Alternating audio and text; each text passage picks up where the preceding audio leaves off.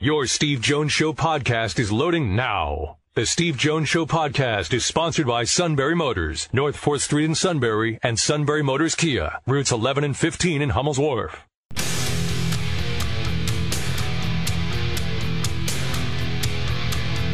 This is the Steve Jones Show on News Radio 1070 WKOK. Now, from the Sunbury Motors Studio, here's Steve Jones.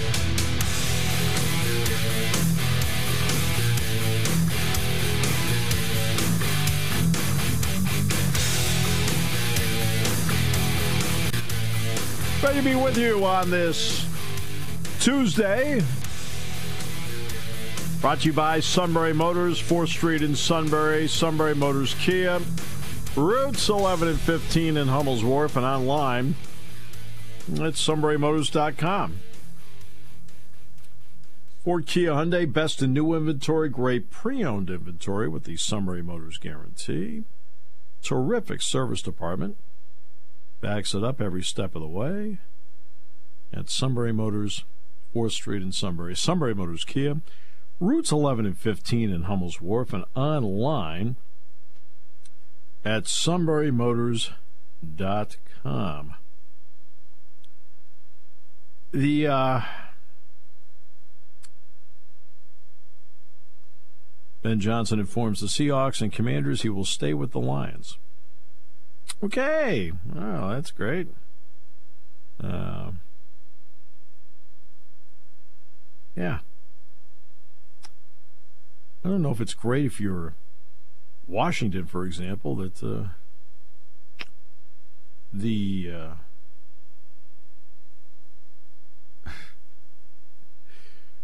I'd rather be an offensive coordinator where I am now than be the head coach for you. okay.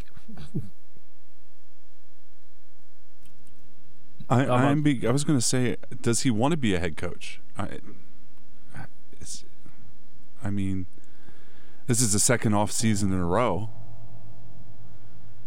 Well, maybe not. I don't know. It's that's a uh, why interview for it then?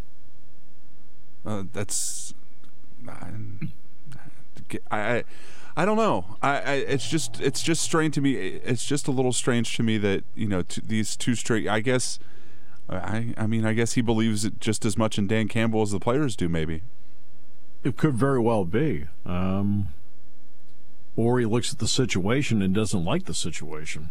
Well, I. I realize Dan Snyder isn't there anymore, but I, I wonder if it's still a little strange with the, the two basketball guys in charge now. It uh, who knows? Uh, it, that's it's it's it's interesting. You know, first of all,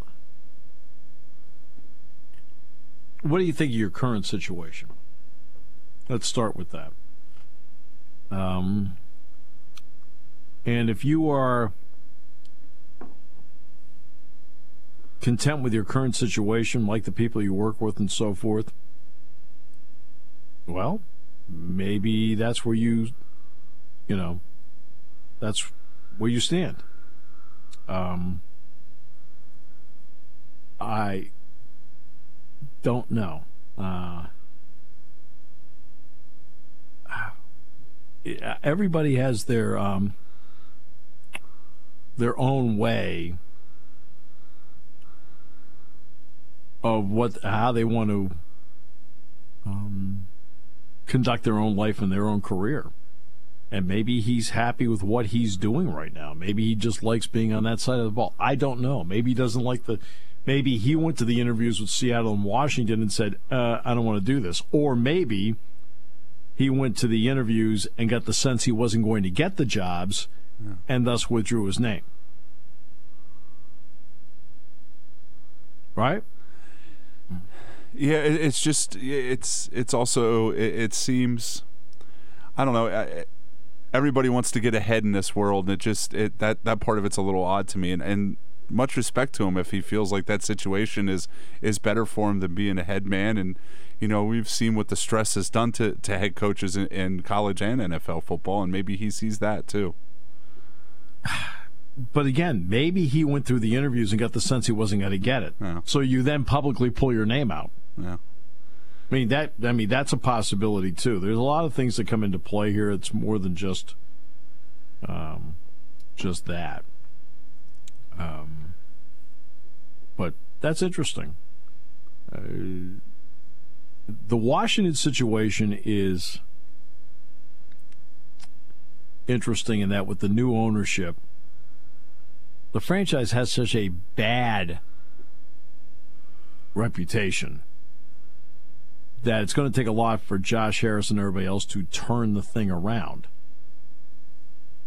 Um, and I, I don't know. Um, the, I mean, everybody has their own deal. Um, like, I mean, I'm in a profession where a lot of people would think you want to be in the NFL and so forth, right? Yet, like, you know, Don Fischer's been at, Indiana 51 years. Johnny Holliday has been 44 years at Maryland. You know, uh, Paul Keels is up over 30 years. Same thing with Gary Dolphin. All right. Now, Dolph did try and, and do some uh, move up, and so did Paul. Because Gary was with the Bulls for a period of time. Paul did some Bengals games for a period of time. But for the most part, college guys have stayed in college. And I wonder if this is just a case where he just likes what he's doing. Um, who knows? Could very well, you know. Who knows? Um, interesting decision because it looked like he was quote the hot guy. Sorry, I went away for a little bit. Mr. Catrillo is on the line. And we welcome in the master of the rant, the person that feels he speaks for the common man, yet in the process of ranting confuses the common man. Ladies and gentlemen, Matt Catrillo. I'm going to start it off with a question for you, Mr. Steve Jones. When you think of the phrase, who's got it better than us?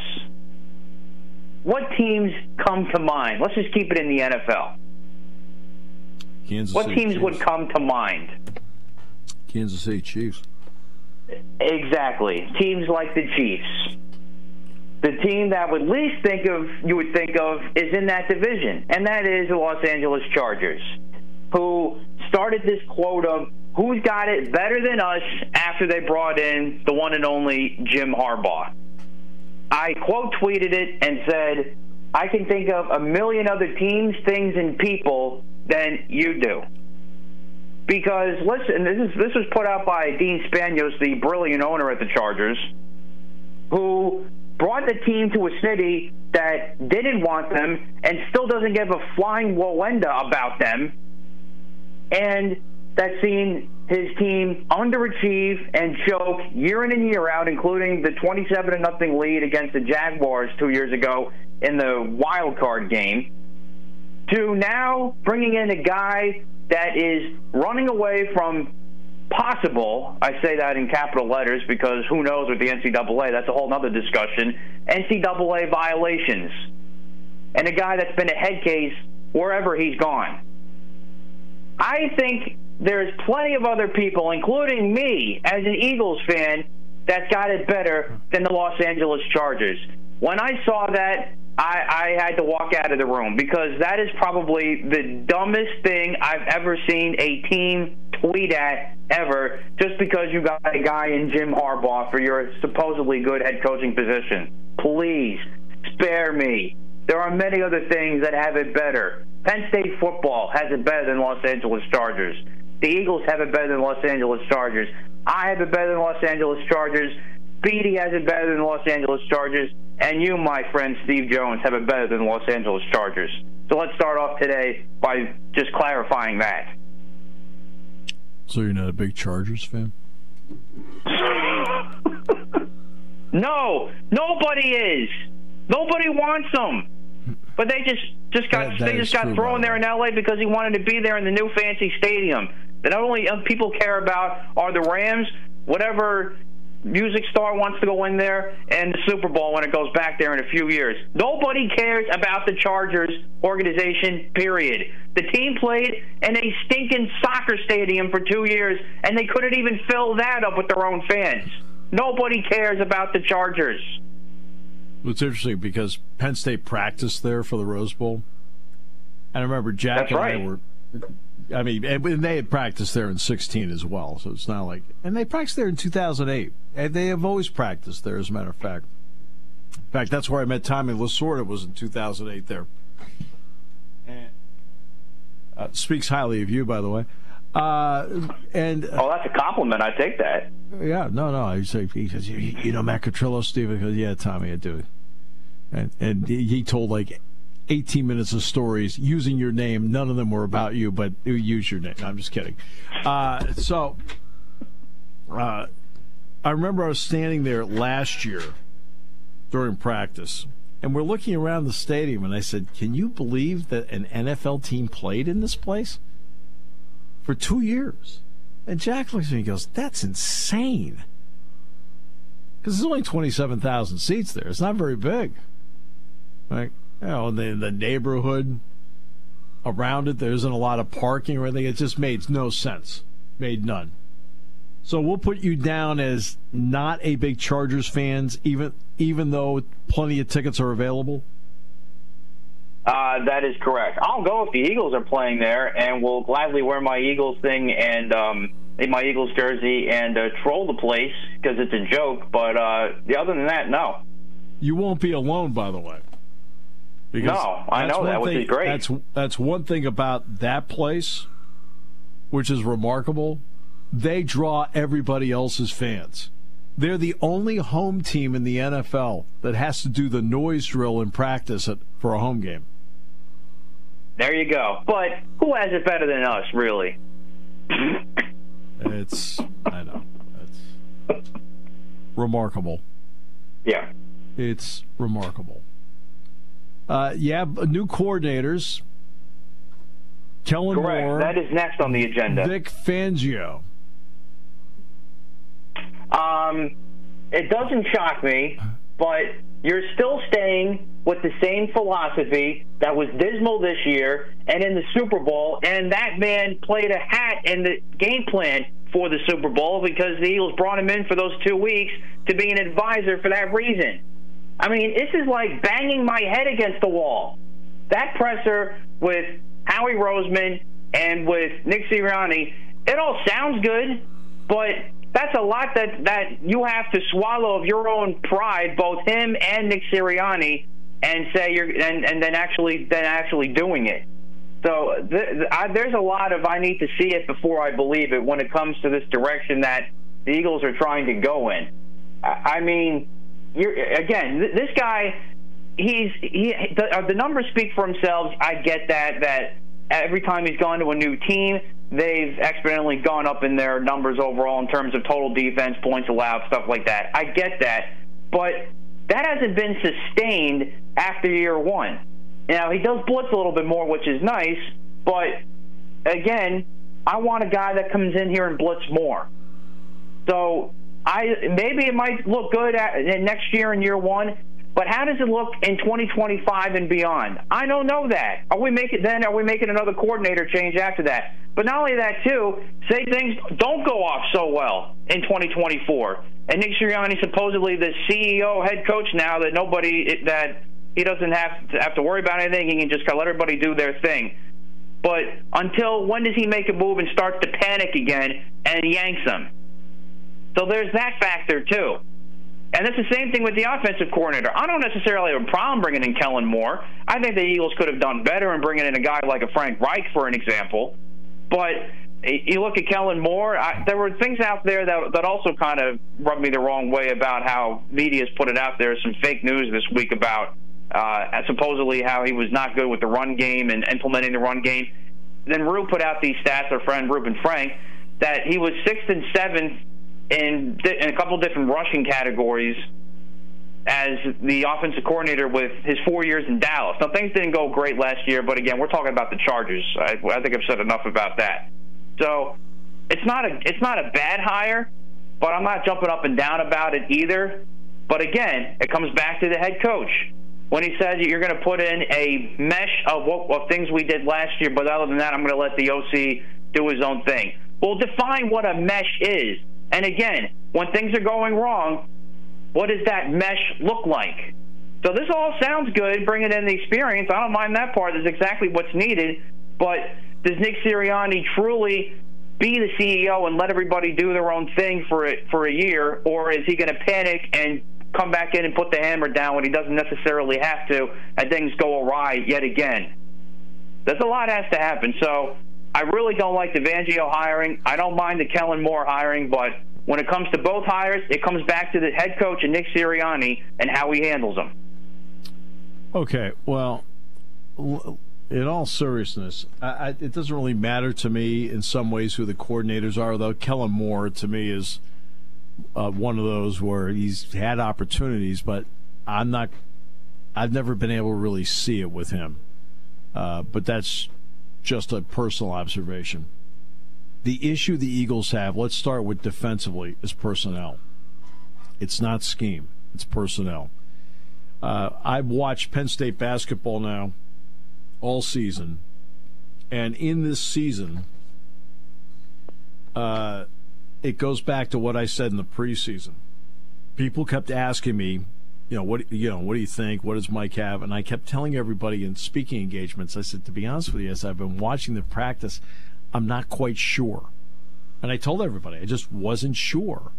You know, watching the practice, how do they mesh, things like that. Right? And now that I've watched them in 20 games, Penn State, and I told Paul Keels at Ohio State this, I said, for the first 64 feet, Penn State is a great defensive team. The last 30 feet, they really struggle. This is the equivalent. Dick Jerardi and I talked about this, and this relates to the Philadelphia Eagles because I'm going to bring it back here. The Penn State defense, basketball wise, is a lot like a team with a great pass rush. When they are getting sacks, and in basketball, this would be steals, deflections, disruptions. When they're getting sacks and hurries, they're a great defensive team. And the Eagles last year were a team that had 70 sacks. That dropped down this year to 43 sacks. And what happened in the Super Bowl, for example, against Kansas City? What didn't they do? They didn't get to Patrick Mahomes, and he picked them apart because their back seven personnel is flat out not good enough. This year they went from 70 sacks to 43, which meant that their back seven personnel had to play coverage. They're not good enough, right? Same thing when it comes to like the basketball comparison. Dick and I are watching this team play basketball, and when they're getting steals, deflections, runouts, pick sixes, which is what we refer to it as, they are playing winning basketball right? When they have to settle into playing half court defense where they struggle, there are times they get picked apart. And your problem with Philadelphia is not a coordinator problem. Your problem in Philadelphia is flat out a personnel problem. Your back seven just they are just not good enough. And because they could not generate the same pressure up front this year that they generated the year before, right? That then caused that back seven to be repeatedly exposed on a week in and week out basis, and there's no coordinator that's going to solve a personnel issue. You have a personnel issue. No, I actually I like that example. I 100% agree. It does start with personnel, and uh, I'm just never been a fan of, of the scheme per se. Well, let's just use Jonathan Gannon here, Fangio, the whole that whole coaching tree. But if they get the personnel to fit it, well, then fine. I mean, that's that's their job. But I, I definitely agree. No matter who you brought in, it, it, it definitely starts with the personnel. The defensive line needs revamped.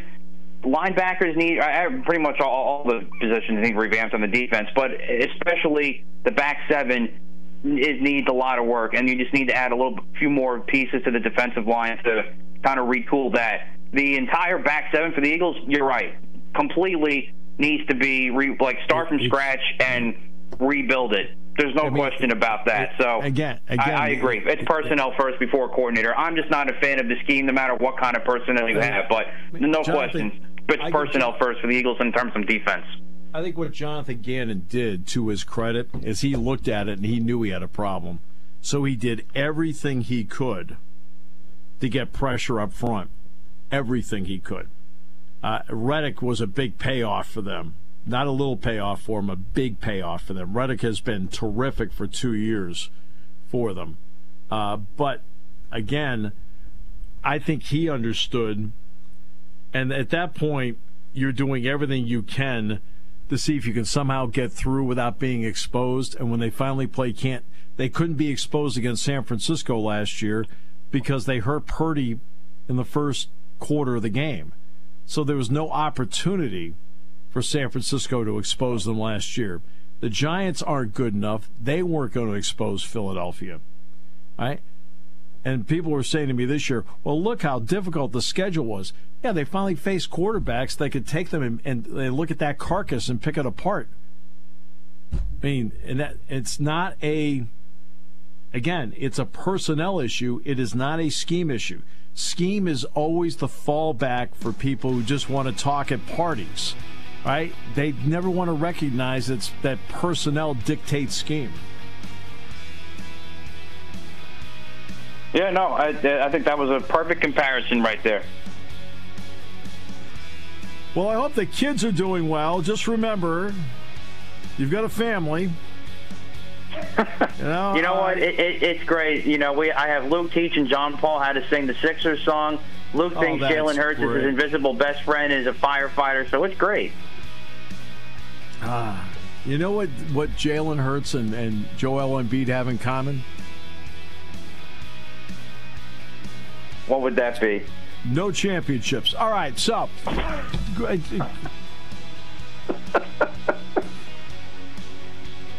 Hurts. Well, the city's a little lean on that. Little lean. Yeah, not great.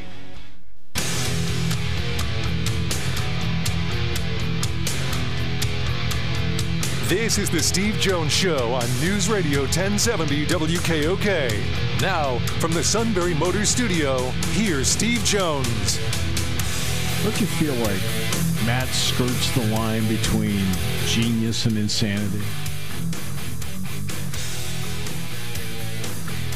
I'm not sure he skirts.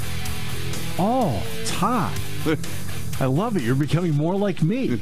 Today's show brought to you by. I feel so proud. Today's show brought to you by our great friends at Sunbury Motors, 4th Street in Sunbury, Sunbury Motors Kia, routes 11 and 15, Hummels Wharf online, sunburymotors.com. Ford Kia Hyundai, the best in new inventory, great pre-owned inventory with the all-important Sunbury Motors guarantee. They go over every vehicle and a terrific service department that backs it up every step of the way. Routine, difficult, they handle it all at Sunbury Motors, 4th Street in Sunbury. Sunbury Motors Kia, routes 11 and 15, Hummels Wharf, online, sunburymotors.com. We now bring in one of the best in the business, and that is Mr. Nate Bauer On3.com, Blue White Illustrated. Sir, always a pleasure. Thank you so much for having me. What's going on? Uh, they just point me toward whatever I talk. You know. Sure. You know, court, field. I can do it. So, so let me give you let me give you an analogy that Dick Jerardi and I have kicked around a little bit about the Penn State basketball defense. And this is the analogy the two of us have come to. We equate Penn State's basketball defense because Paul Keels was asking me about it at Ohio State, and I said, Paul, first 64 feet, they're fabulous. The last 30 feet are a real struggle. We equate that to a team with a great pass rush. That when they're getting sacks and hurries, the defense is playing great. And in this case, sacks and hurries would be steals, runouts, deflections, disruptions, things like that. And when the pass rush doesn't get there, the back seven gets exposed. Yeah, yeah I, uh, I'm, I'm kind of on board with it. I, I would say two things. I think that defense is a want to do, Yeah. right? Yep. Yep, exactly. And so, yes, there is an element of when they want to, they can be they they have the length to be disruptive. They have, I mean, a guy like Kern, right, for yeah. those 64 feet, as you said, they they can be excellent at times. Right now, certainly there are lineups that can't do it physically. Like they're just they're not they're not really capable of it. But yeah. when they want to, yeah. And and to be honest with you, I asked Rhoades about it yesterday in at, his weekly press conference. I, I said, you know, if you're reading the body language of in game, right after makes, and it's not all the time, but after yeah. makes, the most demonstrative he is is when they don't get set up right? When That's when right. somebody when somebody when a piece of the puzzle isn't on board and doesn't execute what, whatever they're running, whether it's the press or a trapper or what have you, clearly there are things that are designed to happen after certain makes, not all the time, but after certain makes, and he loses it because he's frustrated, not because they can't do it, but because the lineups that he has in at those moments is very capable can do it, can be disruptive, can turn the game, but doesn't doesn't do it. And that's that's what he that's what he said yesterday. He said he said you have to want to. He's like you have to want to press. Uh, bottom line. And and I mean, Steve, I'm I'm fascinated to hear your insight on this, but years ago I, I had a conversation that was very eye opening to me, uh, just with, with a staffer, right? And effectively, the conversation was like the average fan, casual observer, whatever, including me at that time in my career, doesn't understand that you have five players out on the court. They don't do what you want them to do a lot. like they, there's, there's a significant portion of time where you can jump and down, up and down. You can you can scream, you can yell, you can try to put them in the right positions all you want, but they just don't do it. And you can't make subs every trip up the court. No. So, so there are certain things that you have to live with as a coach. You're hoping as much as possible that as many of the guys on the floor as possible. Uh, Rhoades talks about being connected to the game. Yep. That's it. That's what it is. Is it, and so th- I, I think the thing that's frustrating for him in particular is with the press. If if they're connected, if they feel good, if the mojo is happening, they execute it and it's awesome. It is it is potent. But when when they don't feel good, uh, other teams are making shots, what have you. One, the press doesn't happen off of their own miss. That's and right. then two, they just get slaughtered in their on-ball defense. I mean, they just they're just there's no resistance, and really, uh, like being blunt about it, nobody nobody's protecting the rim. They don't they don't have that. Right. Well, there's there's the other element is this, and you asked you know you'd be interested to hear what I had to say about it. One thing that that I don't think people understand about sports, whether it's football or basketball if one guy either can't or won't do it or is incapable of it, it fouls the whole thing up. It's amazing in football, if one guy can't grasp a play, you can't use the play. Yep. People say, oh, no, no. Believe me, if one guy fouls it up in practice repeatedly, you can't use it.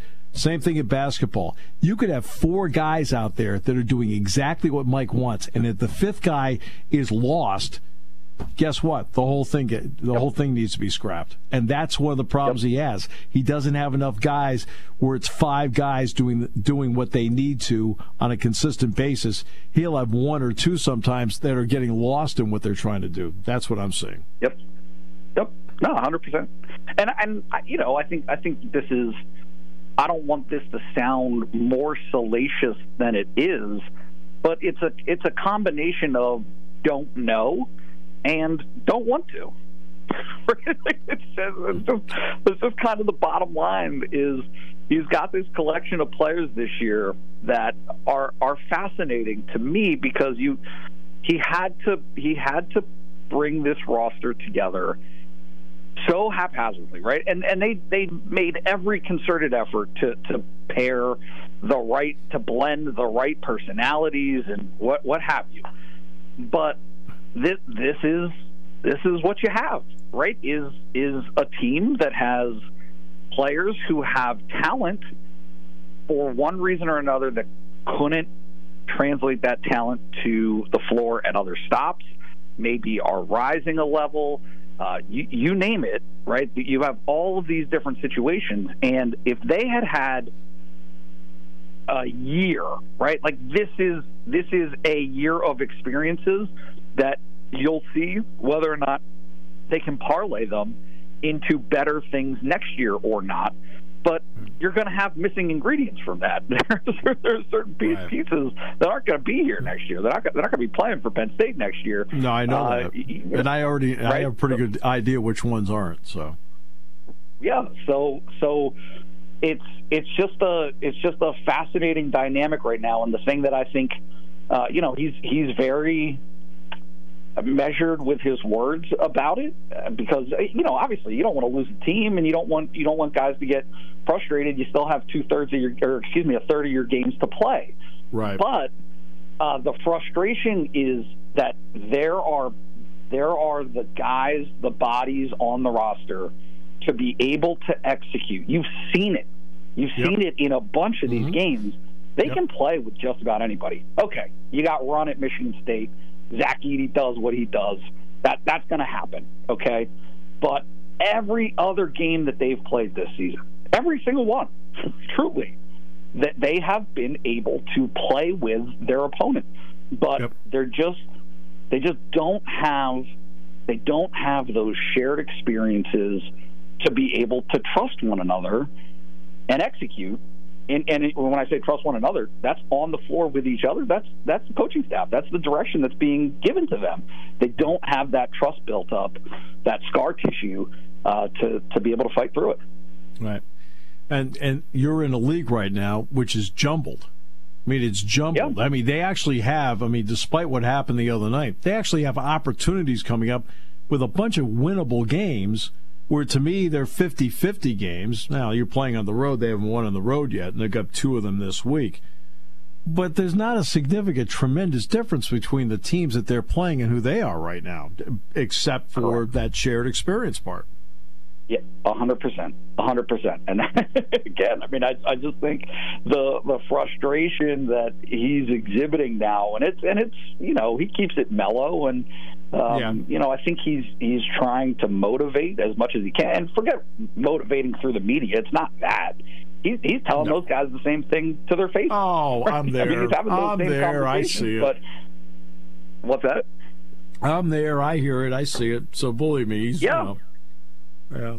Yeah. So so you know the, you're trying to have that message, and it's just it just hasn't resonated, and so the the the the thing that I think uh, builds on the frustration is it's not it's not as though you just have mutts that you're trying to squeeze all of the juice out of. That's right. Yep. Right. Right. These guys, these guys can play. You got a bunch of them that can play, and, and certainly there are some limitations. They're going to get out rebounded. Those things are going to happen. Um, right. You you understand some of those dynamics and the vulnerabilities and deficiencies that they have, but they also have some talented scorers.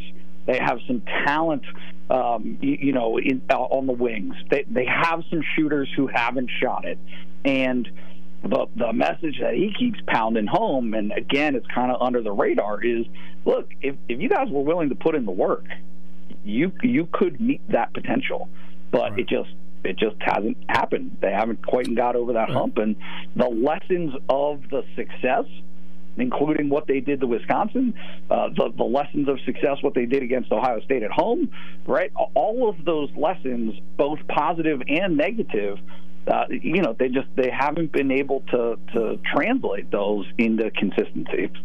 There's the other part too. You try to put together a team in 59 days, and when you finally get he- them here, there's a changeover in strength and conditioning because Greg Miskinnis ended up taking the Notre Dame job. So Greg Golden's only been here what eight months. I mean, to this point, they have not put in really. I mean, they're only in the initial stages of putting in the type of strength and conditioning program that Mike needs to have in place for the style of play he wants to play. And you have to actually stack a couple of years in it because right now you have some guys that are decent looking players, but they don't have, even as veterans, don't have Big Ten bodies yet. Yeah, and, and and I mean it's not just it's not just Big Ten bodies; it's the conditioning to be able to to move up and down the floor the way that exactly. To. Right? Yep. They they're just it's just it's just not there. It's just it's just a fascinating it, being seeing this over the last right the evolution of the program over the last what let's call it four or five years right so the end of pat chambers the the the ferry year you, you got two years of micah and now this micah's first year there weren't any players right he just didn't have a lot of guys he had he had john harrar who gave everything he had and more, right? But it was just right. it was about survival at that point.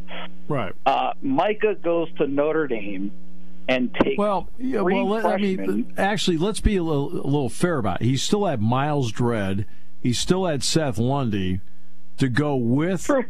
Uh, to go with John Harrar, and then a developing Jalen Pickett. All right, so there was at least a a foundation there to set up the next year because the only guy of that group you're going to lose was John Harrar. No doubt, but but we're still talking about four players, right? We didn't Right, they didn't yeah. have they didn't have the complementing pieces. They didn't have the depth That's right. to be able to pull it off, and that played out over and over and over again Yep. in the sense that they were close. They would put up a fight, and they, they came Yep. close a lot, but Sure. they just they just didn't have that depth. This team actually does have depth. This team Yeah. does have some of those things, but the difference is, and it's again, it's just fascinating to me. Shrewsberry was able to go to Notre Dame and take three freshmen, right? That these incoming freshmen that would have made a world of difference, right? If if Rhoades could have, and he talked about it this summer, if he could have built and had a diversity of scholarship distribution on this Yep. on this class on Yep. the, in this roster, things would be different. Right? If Evan Mahaffey is at Penn State right now, things would be different. Kebba Njie. Uh, But you like it's it's just a it's just a weird crossroads now for them because they have decisions to make as to are you the unknown of the portal got them into this spot that they're in right now. Yep. So you don't really want to go back to it. Mike Rhoades is a developmental guy. He's going to develop players. He's like Yeah. that's the way they want to build this this program is they want to bring in freshmen, right? But you you've got immediate needs. They've got immediate things that they've got to resolve uh, in terms of size, some of the athleticism, and yeah, some of the some of the attitude stuff, some of the want to stuff that they've got to be able to to to bridge this transition between this year and finishing out this year strong and try to take the guys who are on board and want to be part of it and and get them to to, to make the next steps uh, you know for next season I mean, there are certain programs that have been able to do okay when it comes to the transfer portal, doing things en masse, and I can understand wanting experienced players. But I think the way Mike wants to do it is the way he was doing at VCU. He wants to develop his own guys. Oh, and by the way, fill in a gap here and there. For example, he had a shooter out of the University of Hartford that played for him last year at VCU that helped him a lot. I mean, essentially, that's how Mike wants to build it. This past year was how he was forced to build it. Well, and and if you want a shining example of his development, look no further than than Nick Kern. Yep. I mean, Yeah, Nick's been great. is he, he's he's a different player, and he is he is the type of example of of what they can be. Right? It's just it's just a matter. You you need a team full of them. You need a team full of them, and you know for for one reason or another, they just they haven't been able to uh, to get there. But it's it's just again it's it's such a tantalizing group because it's not hopeless. No, no, it's Oh not. Not in the least. It's not in the least. But No. you, you know, I mean, people are down because they had a 15 point lead against a team that, you know, let's face it, you know, I think I still think they're better than.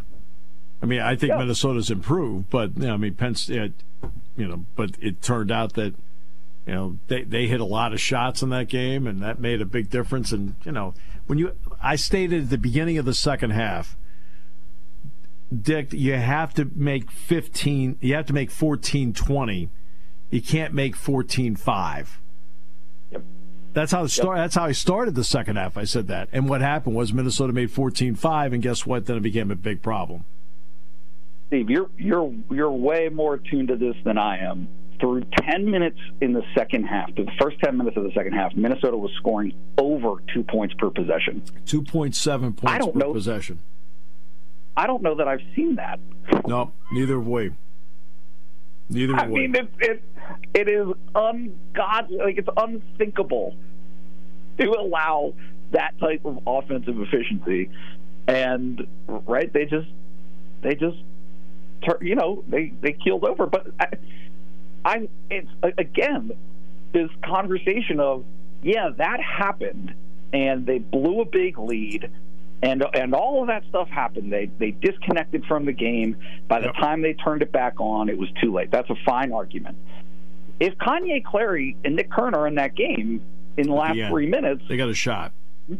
they have a shot. Maybe it doesn't go that way. because it's a one point game. I mean, the game's tied at seventy. I mean, it's not like it's not you know the end goes haywire because you don't have Kanye or Nick Kern out there, so you don't have Kern's as a defender and Kanye is a potential finisher. I mean, you're losing 19 points a game at that point from one guy. And about seven a game there, you're losing 26 points a game between two guys and, and a guy that's one of your better defenders. Yep. Yep. So it's it's just this uh, this season of of interesting frustrations that they've had. But um, you know, I, if I was a betting man, and I am not, and obviously I don't bet on Penn State games. But are you going to bet against them at Rutgers against a, a two and six Rutgers team? No, of course not. I mean, a t- uh, No. Rutger, you know, I mean, Rutgers thirteen point two offensive rebounds per game, two fifty eight offensively, an adjusted efficiency. Uh, that is only lost twice at home, but they don't put the fear of you know what into you. Yep, not at all. It's just it's just the first half. Penn State in that ten minute run where they go twenty two to two. Uh, right, it took them. It took Penn State nine and a half minutes to get their first turnover from Minnesota the other night. Right, That's that's right. that's not by design. That's not right. So it, it wasn't even really twenty minutes of basketball. It was ten minutes of basketball, but those ten minutes were joyful. like, like Yeah, I can't right. describe it. It's it, it is It's it was the basketball. epitome of what Mike Rhoades wants to do and what they're capable of doing. And it wasn't just because Kanye Clary was lighting it up that somebody got hot. It was the opposite of that. They Right. played as a team.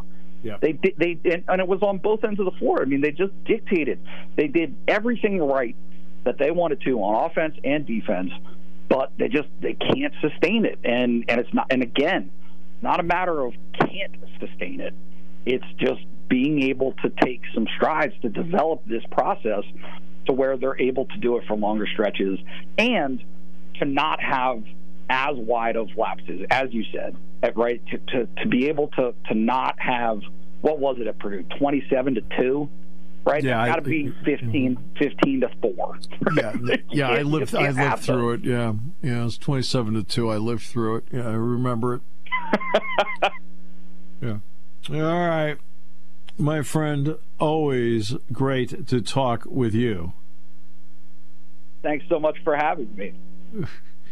The outstanding Nate Bauer On3.com, Blue White Illustrated. Neil Coolong in the next half hour here on News Radio 1070 WKOK.